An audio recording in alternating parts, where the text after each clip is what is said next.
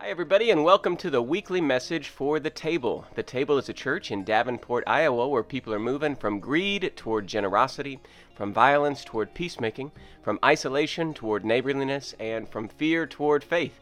I'm Pastor Rob Leveridge and it is good to be with you on this beautiful Sunday afternoon. Today, uh, this has been a really big weekend. Uh, yesterday we celebrated Juneteenth uh, for the first time as a national holiday in this country. That's a big, big deal. Uh, today is Father's Day, uh, you know, so happy Father's Day to all those celebrating today. And tomorrow is the summer solstice, so it's jam-packed this weekend with uh, with really cool stuff. So I uh, hope everybody's having a fantastic, uh, fantastic weekend.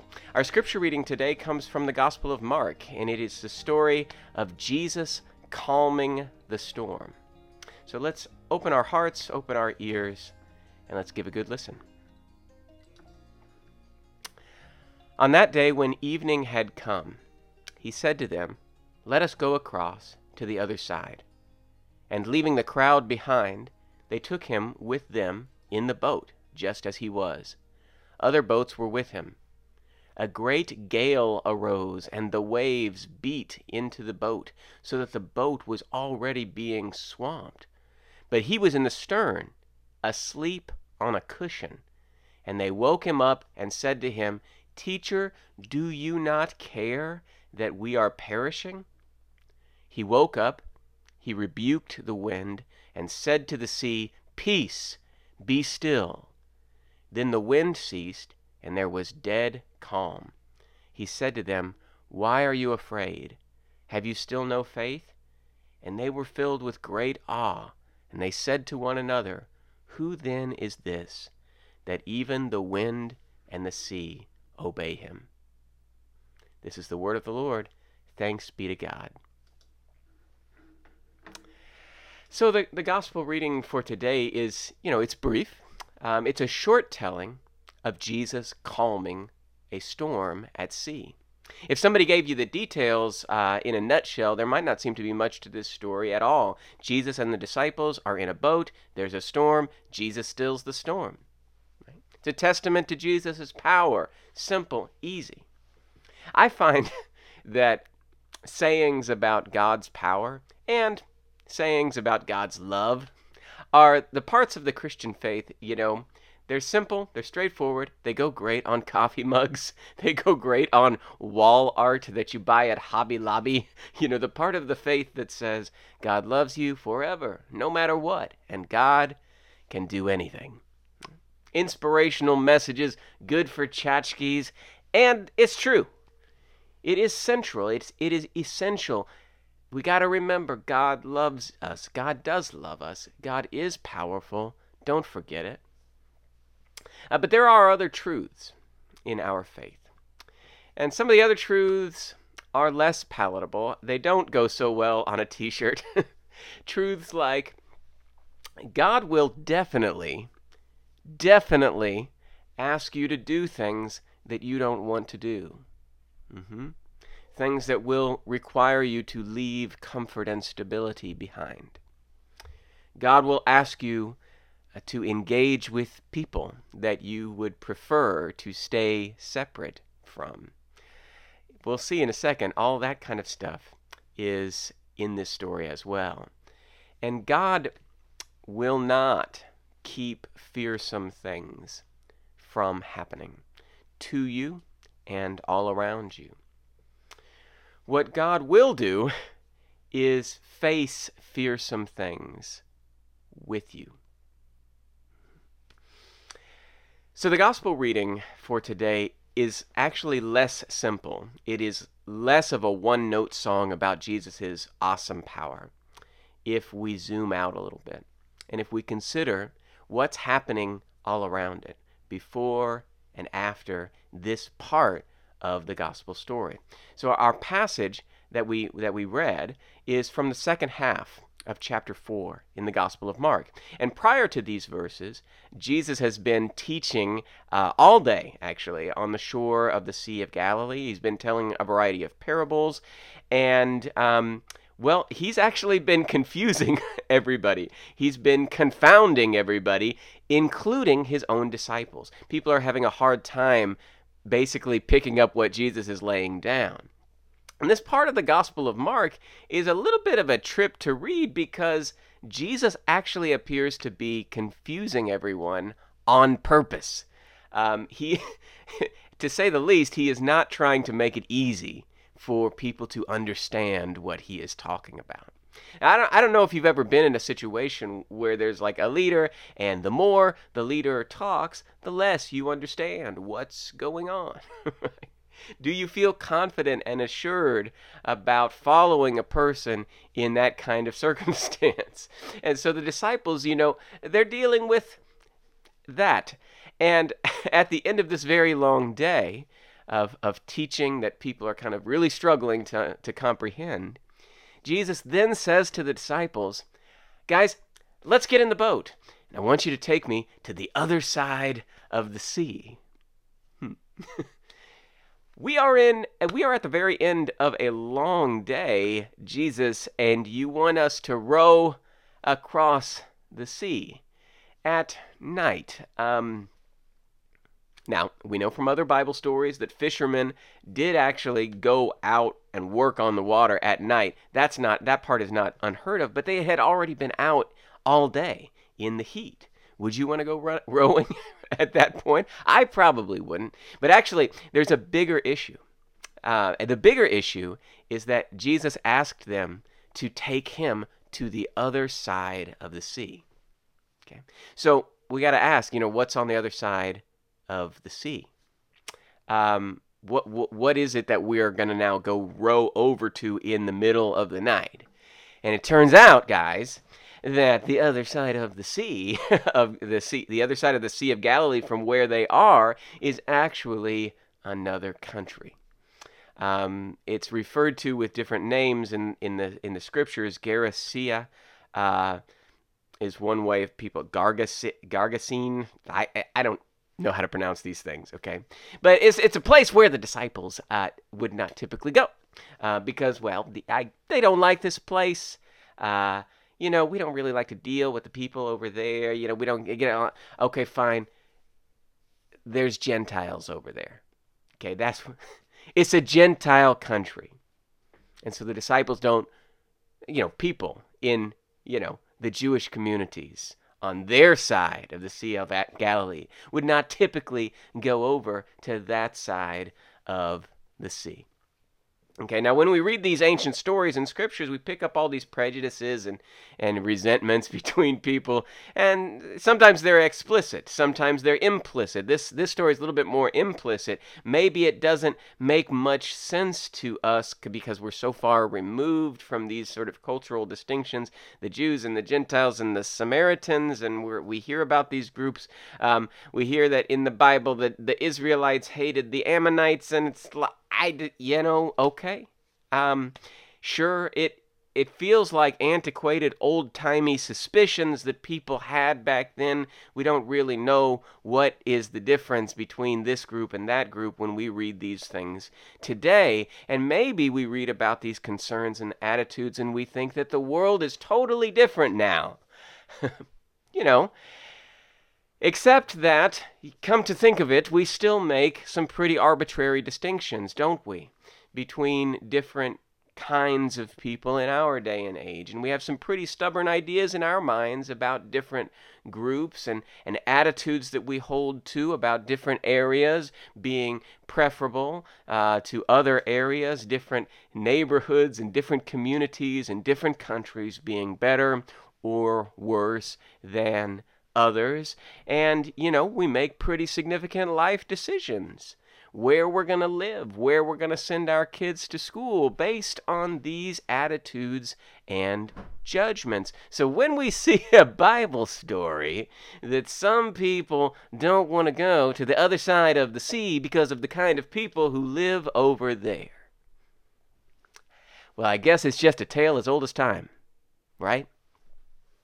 So Jesus teaches all day, and he's giving people a bunch of wisdom that folks are struggling to understand. And now that it's getting dark, he wants them to take him out in the boat. And by the way, we're going to go over to the place with the people that you don't like. And, you know, can you just picture the disciples at this point? Like, man, really?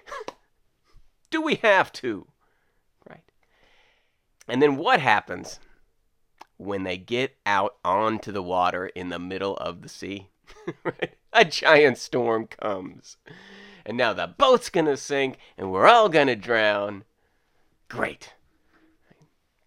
Another detail in this story that I never noticed before is that there were other boats in the storm. It, it mentions specifically um, that there were other boats out there on the water with them, not just the one that Jesus was on. I don't know why I never noticed that before. I've read this story a million times.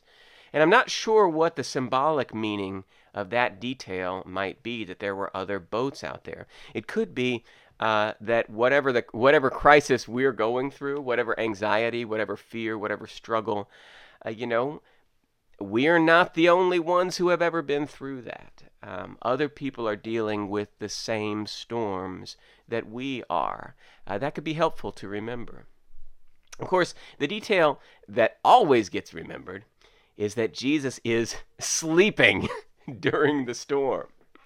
The boat is taking on water. Uh, there's waves crashing into the sides, and he is sleeping.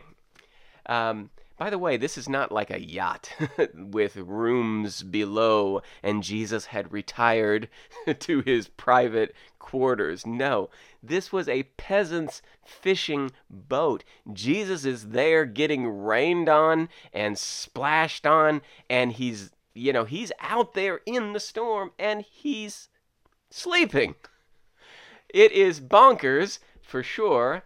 I don't exactly know what the meaning of that is, that Jesus is sleeping in this story. It appears to be an allusion to the story of Jonah, who also falls asleep on a boat in the middle of a storm. Um, so that there, there's a connection between these two stories in that way. But I, I'm not exactly sure what to make of it, but I am fascinated by what the disciples say to Jesus in this moment as they wake him up. They say, "Teacher, do you not care that we are perishing?" Hmm. They don't just say, um, "Teacher, we are perishing." They don't say, "Teacher, um, could you grab an oar?" Uh, no, um, it's it's an interesting conclusion that they jump to. They say, "Teacher, do you not care?" Mm-hmm. You know, it belies some relationship insecurity, and, and this is something that human beings do. When we are in crisis, we want the panic that we feel to be felt by everyone. And, you know, am I right though? Like, the worst thing ever is if you are losing your mind about something very serious and somebody that you love doesn't seem to be that bothered by the situation, right? Um, you know, doesn't that just make you crazy? We want our stress to be shared and reflected back to us, because it, it feels like our experience is being validated in some way if other people are freaking out too, right? If, if somebody that we know is totally relaxed while we are panicking, it can actually feel like maybe they don't care about what's going on, and by extension, they don't care about us. If a loved one is at ease while we are distraught, we may think that we don't matter to them. How can you be sleeping? How can you sleep? You know, don't you even care? Yeah. But of course, a person can be calm, and they can be at peace, and they can even be resting and still care about what's going on, right? They can be okay and still care about us when we are in crisis. This is a thing. It's true. It's possible. The important thing is that Jesus is in the boat. He's there with the people who are in crisis. Okay? They are in the storm together.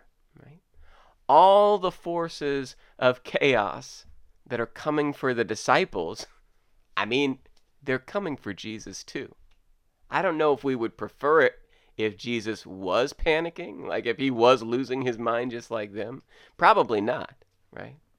But they are in the same boat, okay? And of course, they probably didn't want to be out there to begin with. They didn't want to be going where they were going. And they didn't want to be in the in the middle of the night. They didn't want to be out there on the water at all. Okay? But here they were. They had said yes to a life and a journey with Jesus that would have lots of kinds of experiences. Some of them would be mountaintop experiences, moments of extraordinary joy and beauty and inspiration, right? But also in this journey, also in this life with Jesus, there are times of unimaginable difficulty, experiences of deprivation and uncertainty and rivalry and tragedy, times when they felt like kicking themselves for becoming disciples in the first place. You know, but they did say yes, right? I have said yes. You may have said yes to this, right? And here we are now in the storm, okay? And the fact is that come what may, whether it is a good day or a bad day, whether it's an easy day or a hard day, okay, the thing to remember is that Jesus has not sent his people out into the storm alone. Jesus doesn't send you to the storm alone. He's there in the boat with you. Okay? I don't know why he appears to be sleeping sometimes. I mean, you know, there probably have been times when you took a nap while people in your life were panicking or something, you know, and they didn't approve of your choice to rest at that time, right? Um, maybe at the end of the day, we just accept that sometimes Jesus, you know, appears to be resting at an inopportune time. But friends, he's there. You know, he he is not hiding from this storm. He's not running from it. And he gets up and he faces the storm with his people then and now. And he speaks in that moment. He speaks the thing that he embodies, right? He speaks the thing that he lives. Peace. Okay. I wonder if we could speak and embody the same thing and feel the wind cease and see the waters settle. Amen.